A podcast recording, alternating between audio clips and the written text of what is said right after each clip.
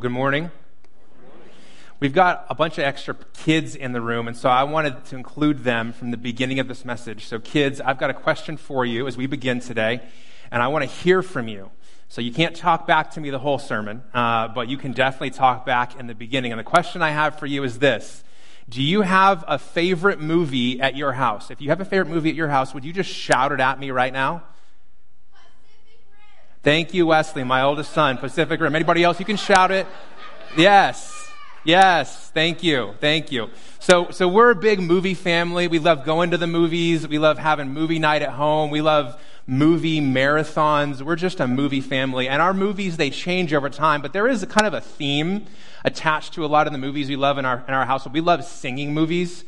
So for a while, the favorite movie was Encanto. We don't talk about Bruno. There we go. You guys have watched that too. Um, my, my daughter, though, she is loving the new movie Vivo. Um, but for a while, a while back, the favorite movie in our house was the movie Moana.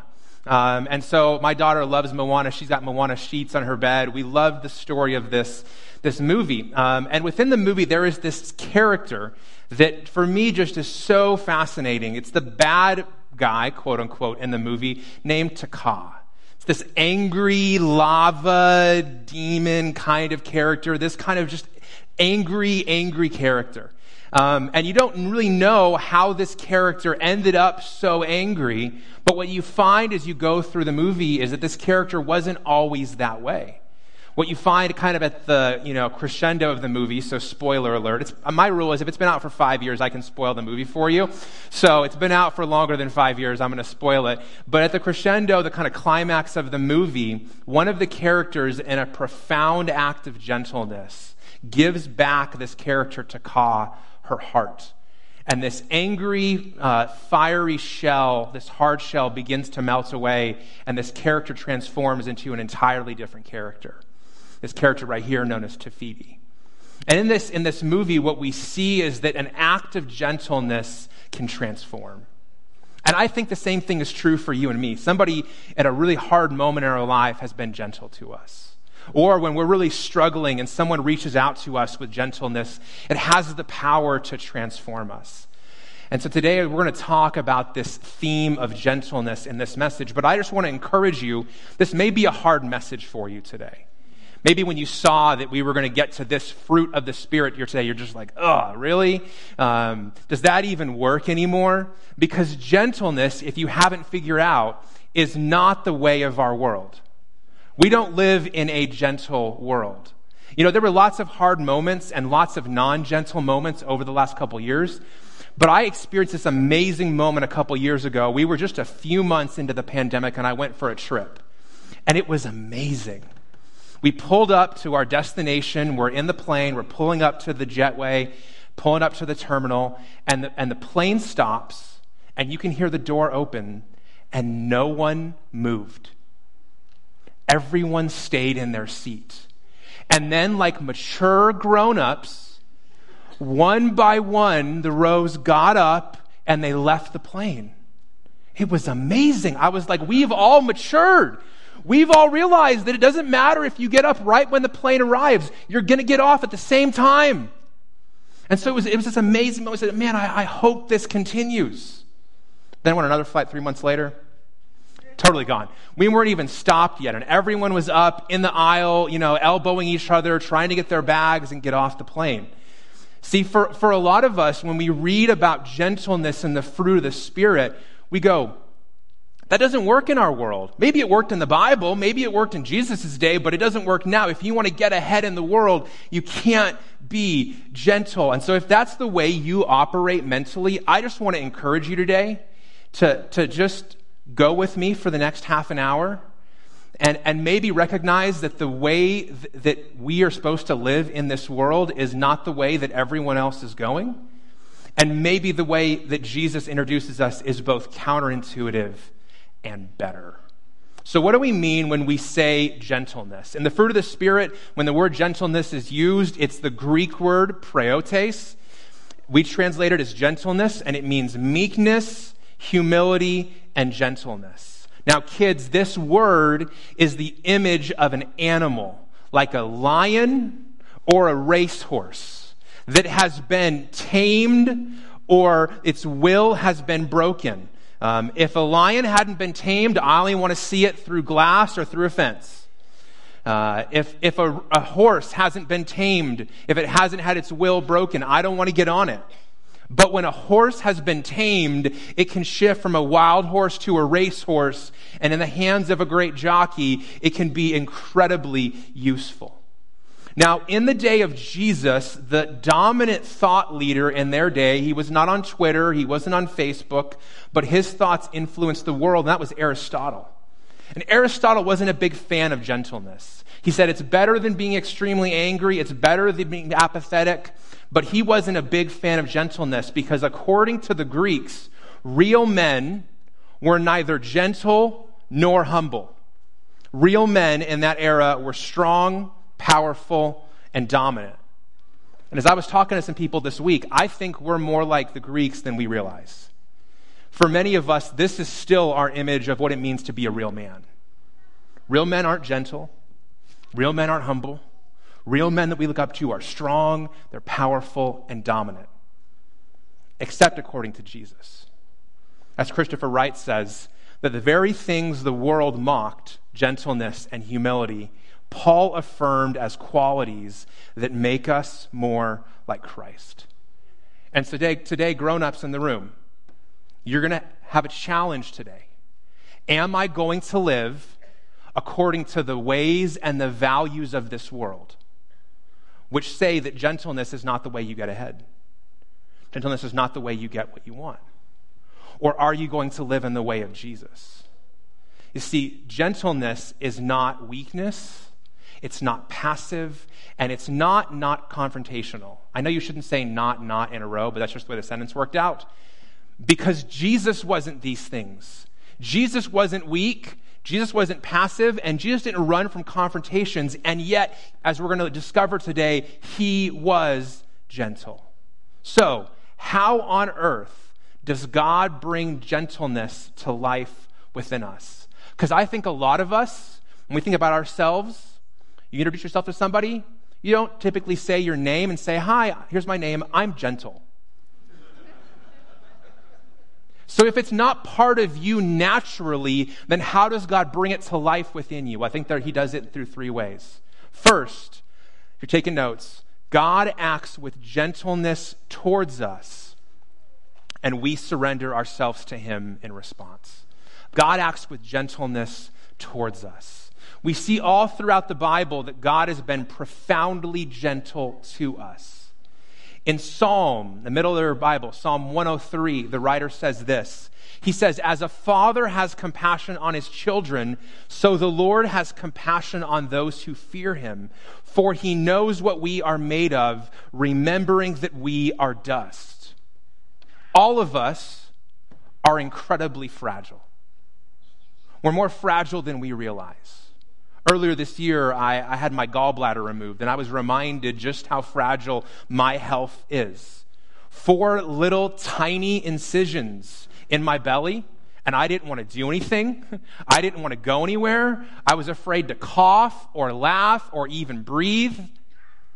I'm more fragile than I realized, and you're more fragile than you realize too. And that's why God is so gentle with us.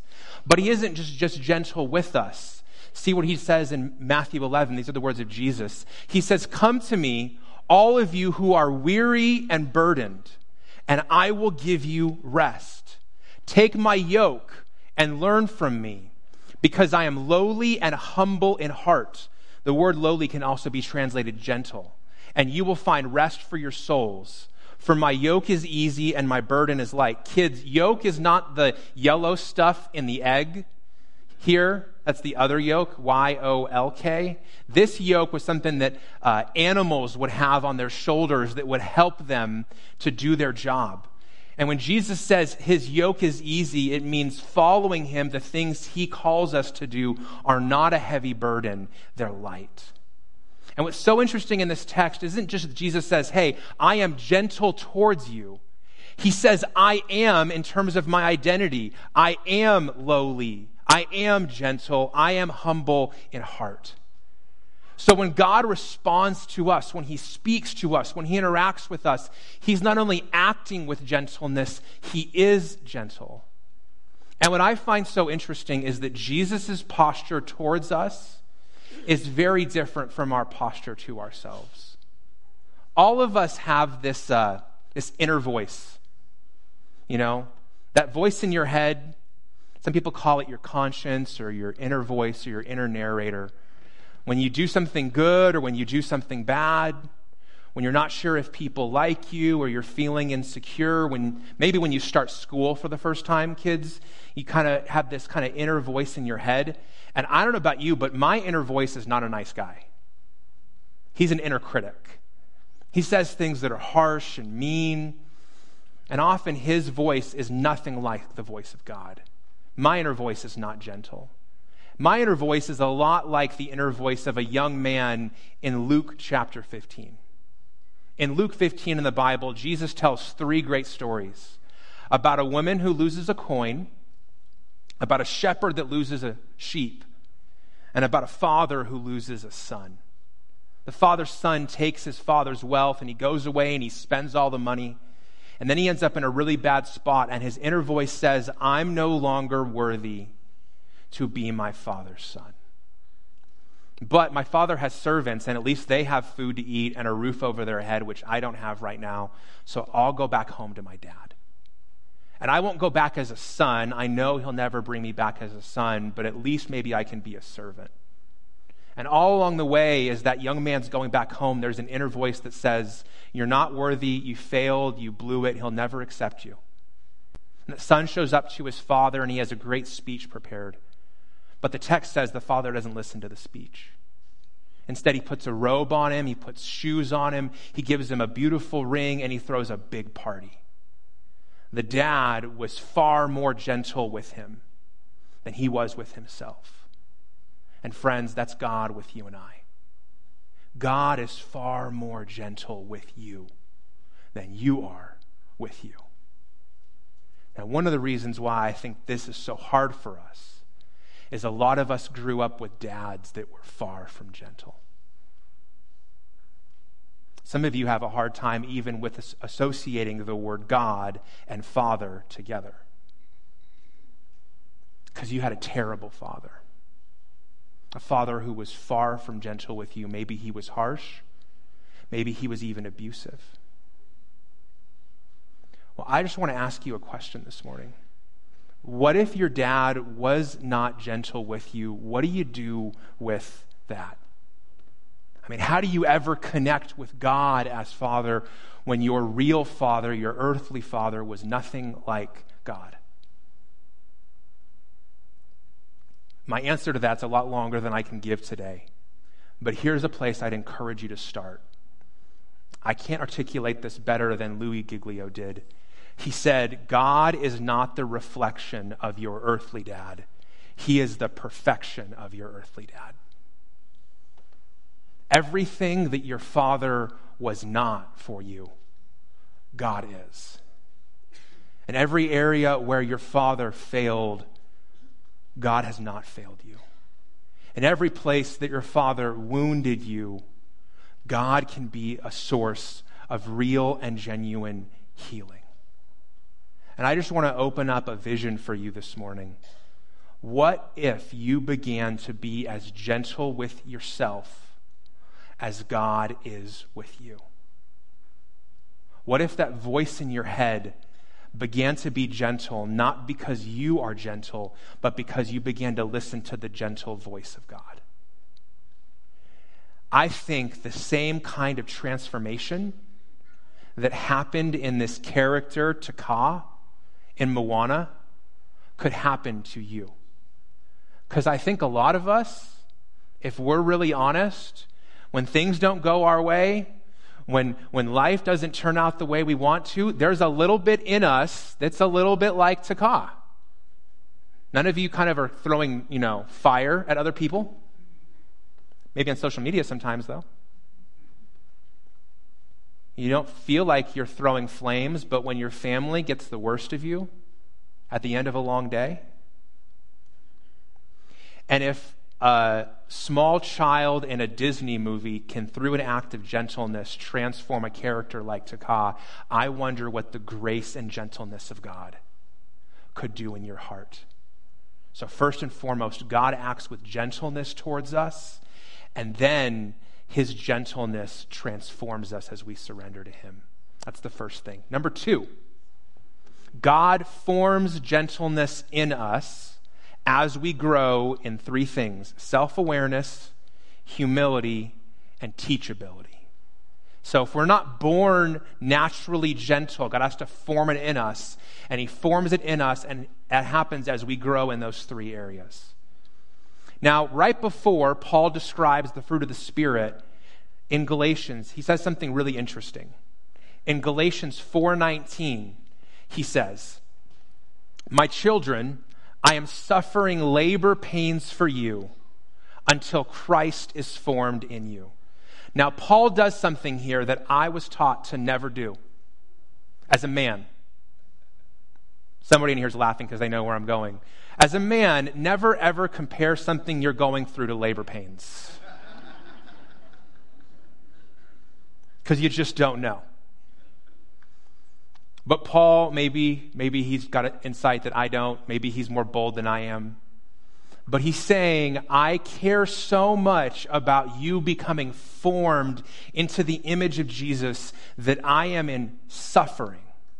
And I'm willing to suffer so that you can become more than you naturally were. And that process is slow, it takes time, and it's not easy. What Rich Villodas says about that is he says, We want the gifts of the Spirit to do quickly what the fruit of the Spirit is going to do slowly. We want the gifts of the Spirit to do quickly what the fruit of the Spirit is going to do slowly. If you've ever watched fruit grow, it takes time weeks, months. Gifts, they arrive quickly. When God gives us gifts, they arrive quickly. I've seen a number of memes in this series I've been collecting. I brought one right here for you. This is kind of how it works. The line for the gifts of the Spirit is really long. The line for the fruit of the Spirit is non existent. You say, Scott, could God just give me the gift of gentleness? Nope. He's not going to give you the gift of patience either. The gift of love? Nope.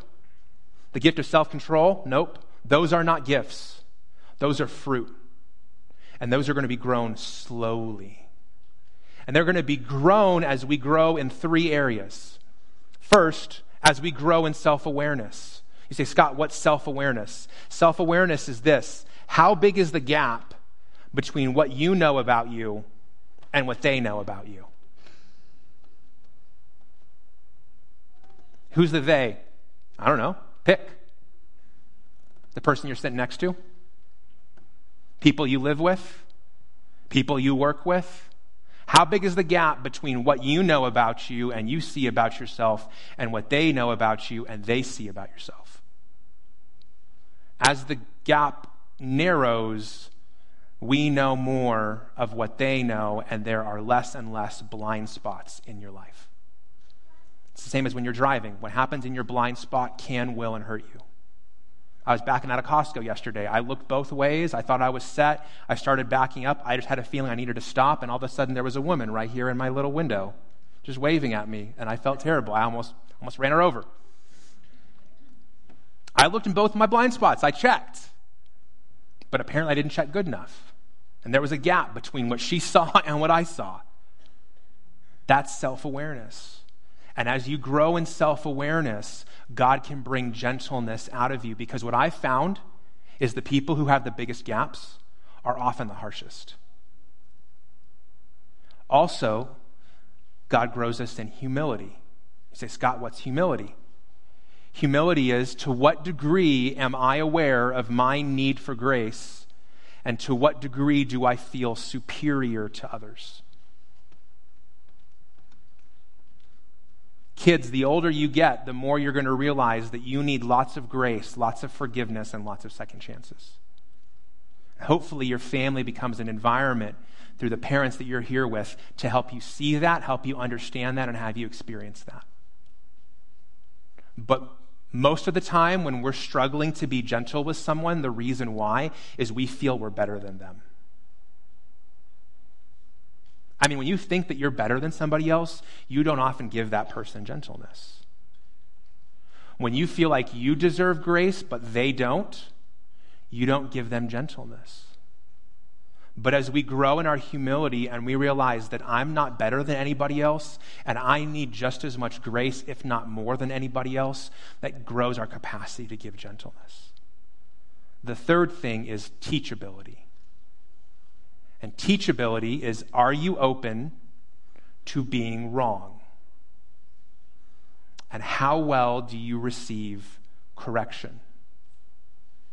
I know something about all of you who can hear my voice right now, in the room and watching online. You are wrong about something.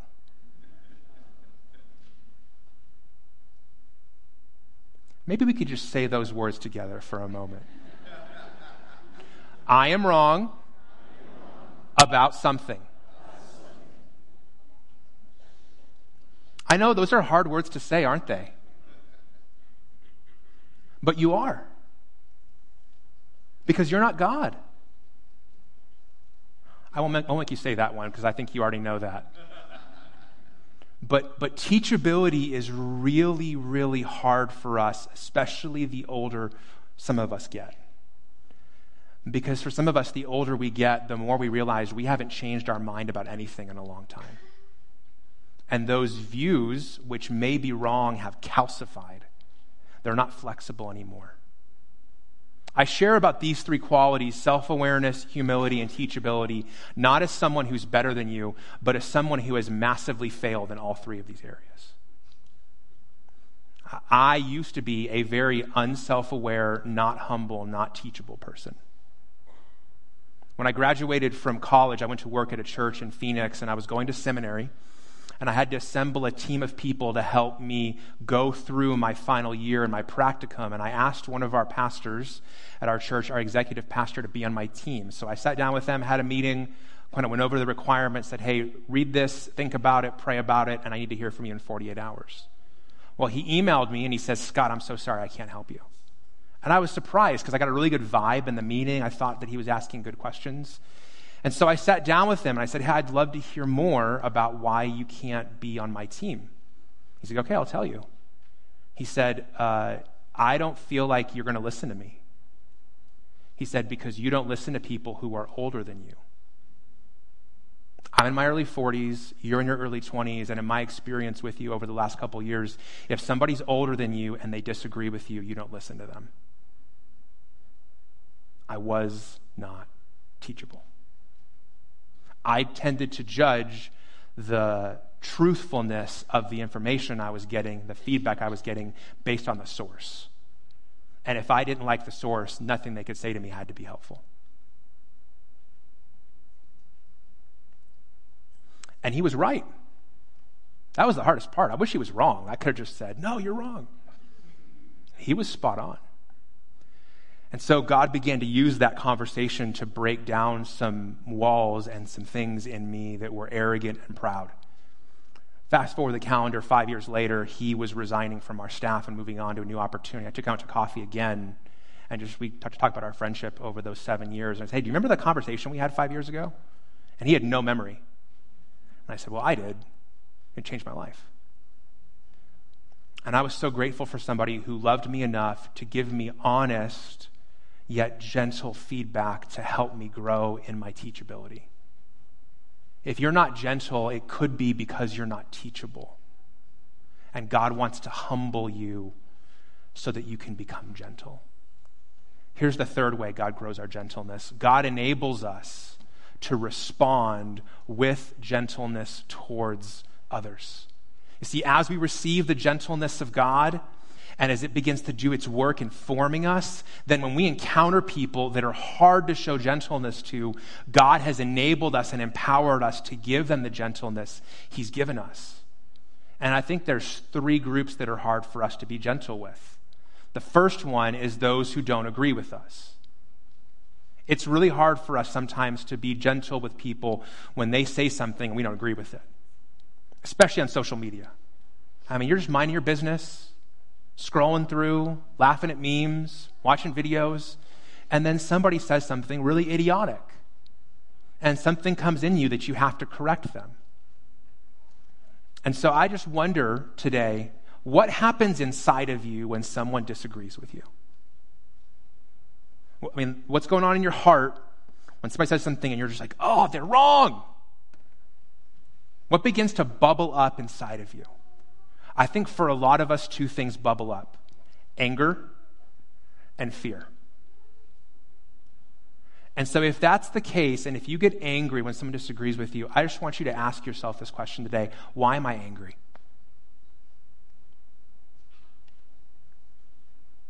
I've discovered that anger is often a secondary emotion.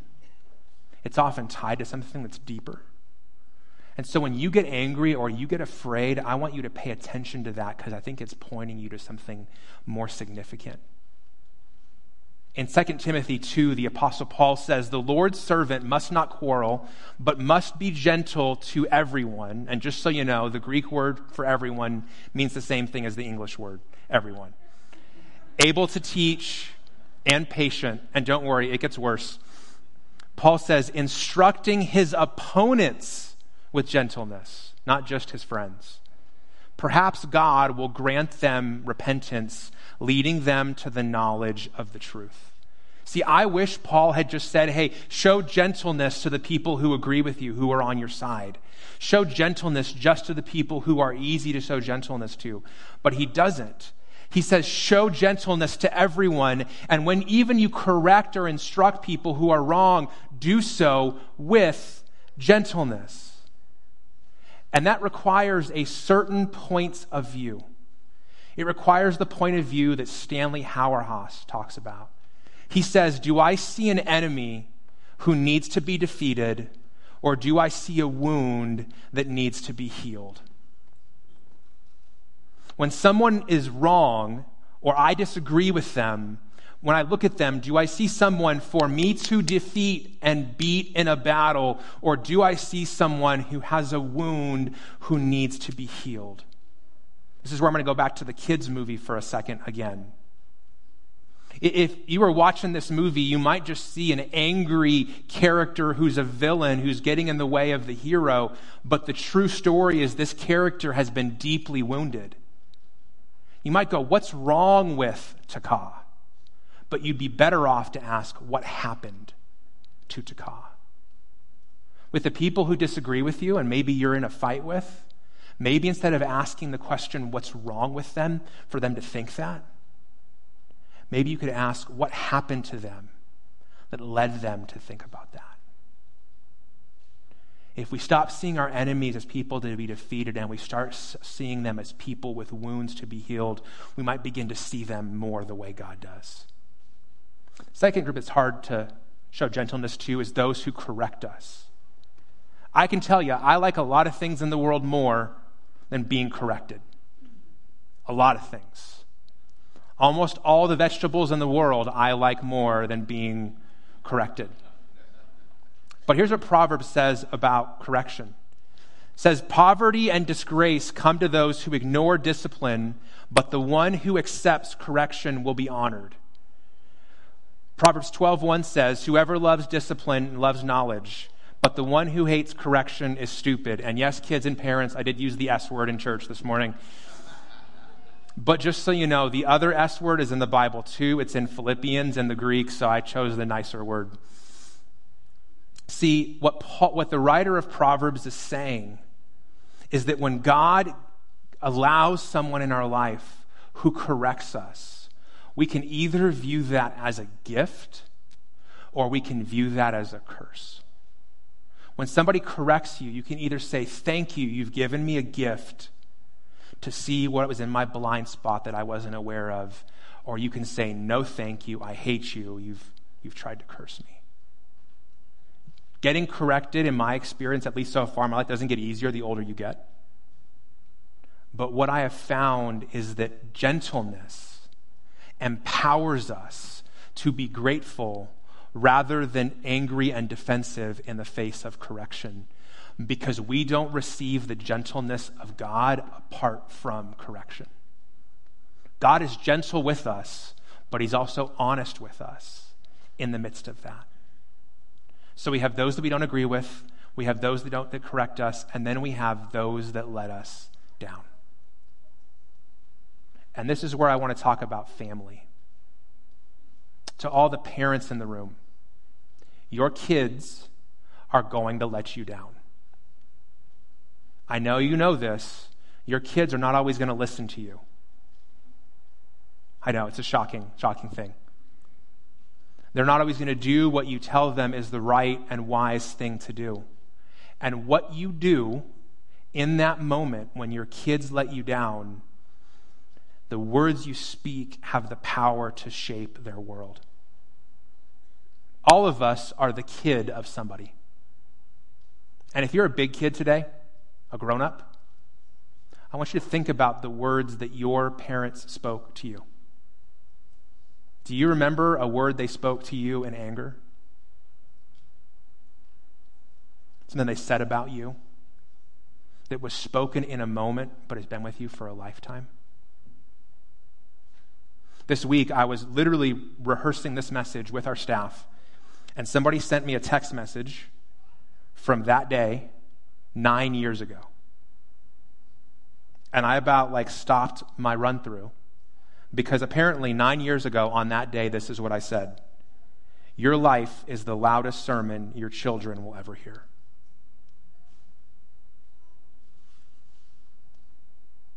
Parents, your life is the loudest sermon your kids will ever hear.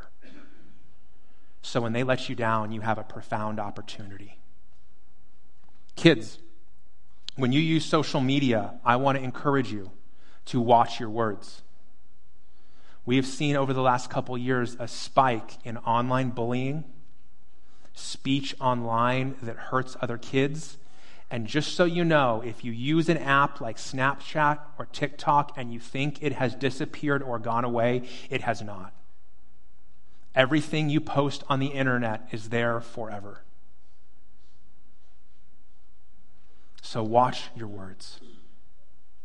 In Galatians 6, Paul says, Brothers and sisters, if someone is overtaken in any wrongdoing, you who are spiritual, restore such a person with a gentle spirit watching out for yourselves so that you won't be tempted also. Carry one another's burdens, and in this way you will fulfill the law of Christ. What do you do when somebody around you has made a mess of things?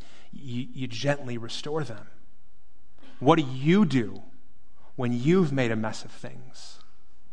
That's what happened to young Melissa. Melissa came into her mom and knocked on the door. Her mom was a little bit annoyed because she was busy. Kids always interrupt you when you're in the middle of something. And Melissa's mom was actually working on writing a Bible study about gentleness. And Melissa knocked on the door. Mom, I need you. And so she stopped, not, not happily, more begrudgingly. And she went into Melissa's room and she said, What's up, Melissa? She said, My hair. She said, I, I was combing it a few days ago. I was brushing it and I got a knot in it. And I tried really hard to get the knot out, but it wouldn't come out, so I just left it. And every day the knot has been getting bigger and bigger and bigger. And, and now I can't, I can't even comb any of my hair. And so she gave her mom her brush, and Melissa's mom began to brush her hair. And her mom realized that the knot was so bad that she thought she was going to have to cut off her hair at the scalp. And she had long, beautiful hair. She said, Melissa, if you let me brush your hair. It's going to take a long time and it's going to be really painful. She said, I know, Mom, it's okay. So Melissa's mom started just brushing her hair, one hair at a time. And Melissa at a couple points started crying. And as a parent, if your child is crying, you want to stop what you're doing. And she said, Melissa, should I stop? And she said, No, Mom, don't stop. And so she kept brushing her hair. And 30 or 45 minutes later, she finally got all of the knot out. Friends, I think a lot of us are like Melissa. We've got our hair and our life in a mess of a knot. And we've been doing our best to untangle it. But at a certain point, the knot gets so big that you know you can't untangle it anymore. The good news I have for you today is there is a God who can unknot your life.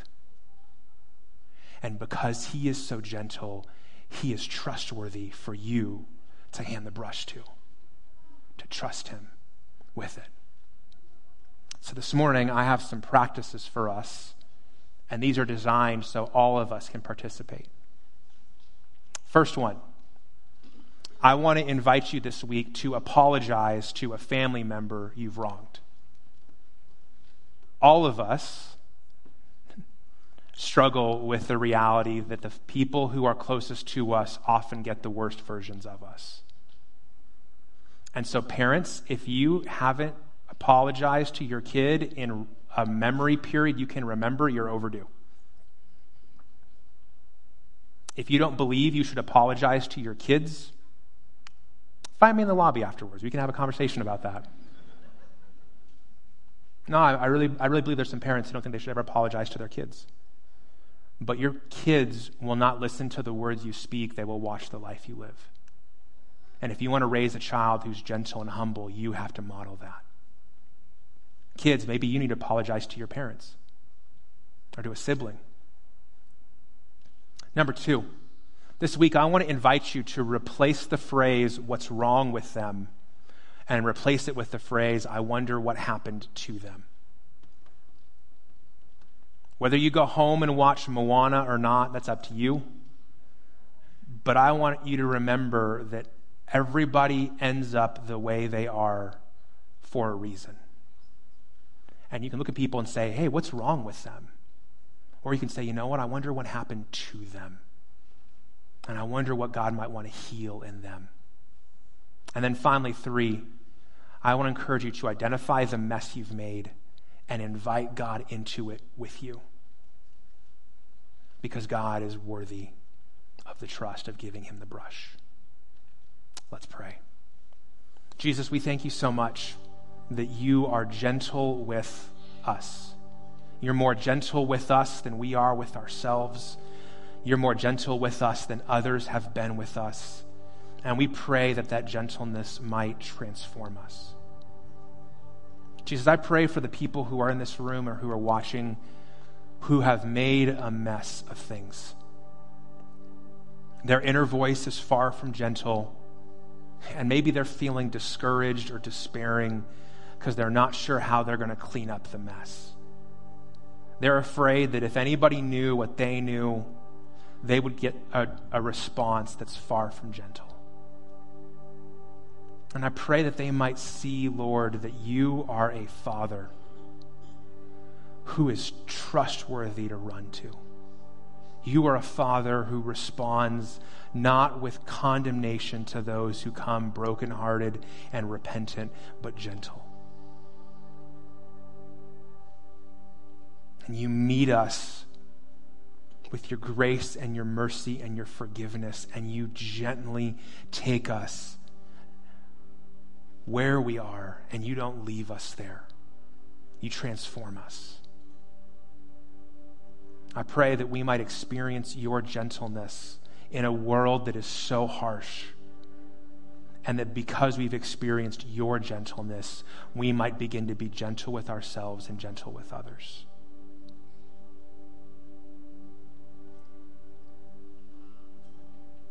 Right now, with every eye closed, I, I just felt led as I was putting together this message that there might be some of you in this room or watching who, who needed this message because of the mess that you've made. And if that's you, I just want you, if you're in the room, if you can, just to raise your hand right now. You need prayer. If you're watching online, is that you? You need prayer. You need the gentleness of God. You need His response to the mess you've made. If that's you, I just want to pray for you right now. Jesus, I pray for my friends who've made a mess of things. I pray that you might be near them, that you might be close to them, that they might turn to you and invite you into the mess they've made. I pray that as they surrender to you, they might experience your gentle grace and mercy and forgiveness and love. I pray that you would not leave them where they are, but like that mother who brushed her daughter's hair, that you might slowly and tenderly begin to heal and transform and shape them. I pray that they might come to you and experience you for who you really are. In your name we pray, Jesus. Amen. We've intentionally